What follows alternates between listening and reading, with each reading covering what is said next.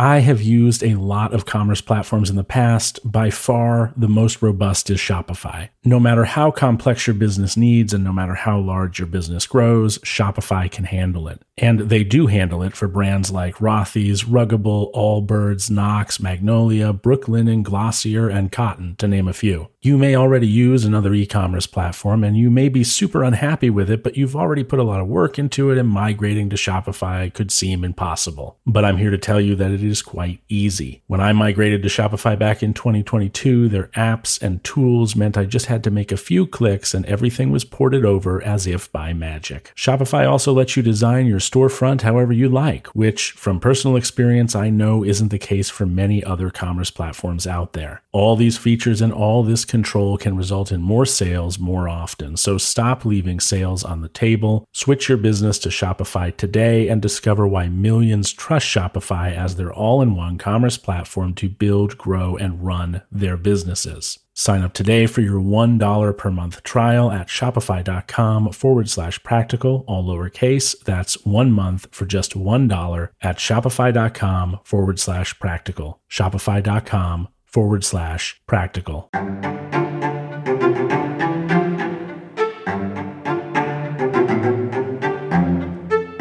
Good morning, Perkoptan. Happy to have you back. Full admission here, I slacked off a bit last week, and that is because I've got a lot going on, and my partner was out of town for a week. She was down in Texas, and I guess it was just too much to manage the house, the dogs, and the production schedule. So my bad, but she's back, and we are back to normal. I'm actually working on a couple of solutions that will free up some of my time, including a personal assistant, which feels obnoxiously posh, but that's just something I'm going to have to make peace with. If I can't fulfill my role as content creator because I'm spending all day putting out fires, the reality is I need help. So it's time to hire that help.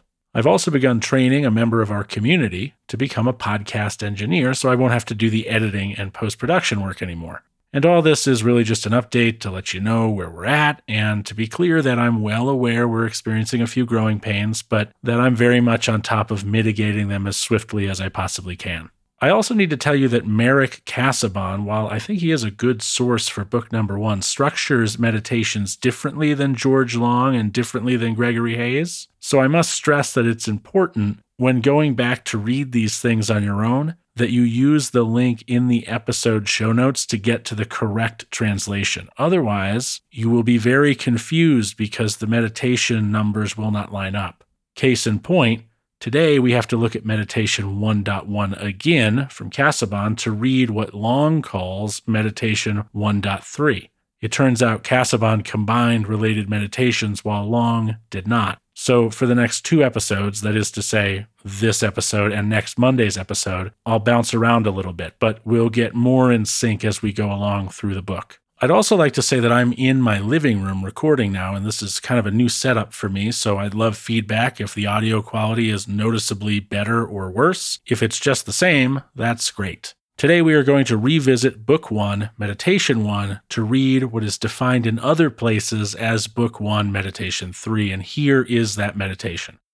Of my mother, I have learned to be religious and bountiful, and to forbear, not only to do, but to intend any evil, to content myself with a spare diet, and to fly all such excess as is incidental to great wealth.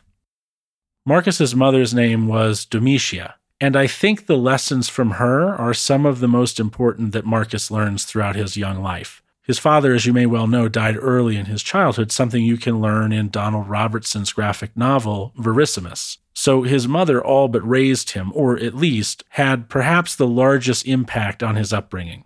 Now, as an atheist, you might think I would mind the use of the word religious here, but I don't. I think what Marcus is getting at is that his mother taught him to think of things in a more big-picture sort of way. He owes his life to something. He has a purpose. His life isn't just about him, it's about much more. No doubt, as he grew older, other people would color exactly what it meant to live for others and for something greater than himself, but to begin his adolescence with the understanding that living for something other than himself was a sort of virtue certainly had a huge impact on him. And I think we should visit the literal translation of this meditation as provided by DeepL Translate and the Perseus program at Tufts University. That reads as follows. The mother of the godly, and contagious, and vulgar, and desirous not only of abusing, but also of being made of such things, and the fat in the diet, and for the riches of the riches. The problem with direct translations is they don't have the context of the time period, and they don't have the human knowledge of that context to make things more clear what was meant. Good luck translating Koine Greek to English and not losing some of what was actually meant. That's one of the reasons we have Eric on the team. But I am not Eric, and I don't speak Greek, Koine or otherwise, nor do I speak Latin. But I'm pretty clever, and I think there's something worth pointing out in this raw translation. You know my favorite meditation is two point one, where Marcus talks about human beings working together, that it is their job, so to speak, but also of being made of the same portion of the divine, of the Logos or divine fire, as anyone else is, that people are evil because they don't know about the beauty of good, and that we should seek not to shame them for that, but to help them see the beauty of good and realize that we ourselves could easily be them if we didn't know the beauty of good ourselves. I think that that sounds almost exactly like, and desirous not only of abusing, but also of being made of such things. I think Marcus's mother was probably his rock, and very likely also the bedrock of what he became, more than anyone else he learned from, because she seems to have been the first one to cultivate his natural dispositions. She was likely also more philosophical herself than most women at the time would have been. When Marcus's father died, she was left to raise them and oversee the running of a brick and tile factory on her own. So Domitia was, again, not your typical second century A D woman.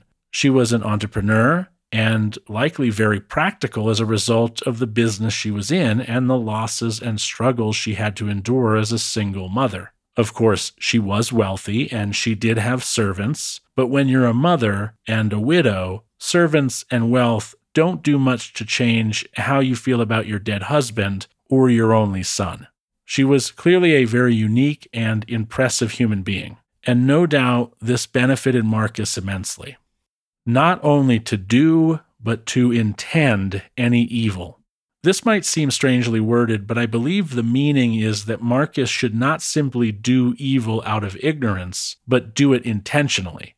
This isn't a directive to do intentional evil, which is what it may seem like at first glance. Rather, I believe it is a directive to pay attention to what you're doing so that the only evil you do is intentional. The suggestion being, again, I think, that if you're aware enough to be doing intentional evil, you wouldn't be doing evil at all because you'd be aware you were doing it, and that would prevent you from doing it, since no man or woman knowingly does evil. They only mistake evil things for being the appropriate thing to do. Like I said, Domitia appears to have been a bit of a philosopher in her own right.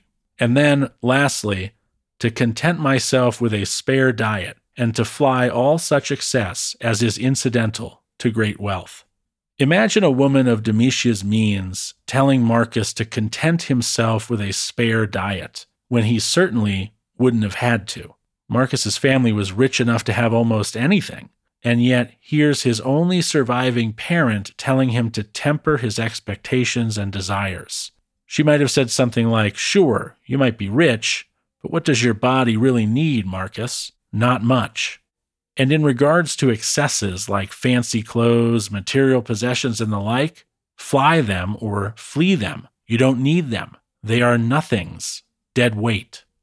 Today, I would like you to reflect on a few things discussed in this meditation. Take the whole week if you like.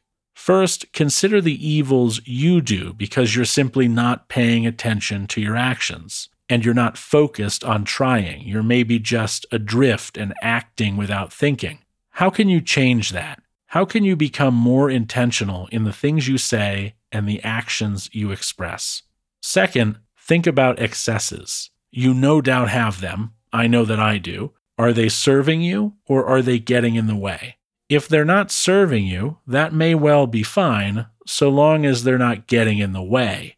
Maybe you have a bunch of streaming services on your phone. That might be okay for you, that you're paying for them and that you spend time engaging with them. But if you're the sort of person who lays in bed for an extra two hours every night binging the latest show on Netflix, or who allows these sorts of things to distract them from more important work, perhaps you shouldn't have them in your life. Perhaps they are weighing you down more than you think they are.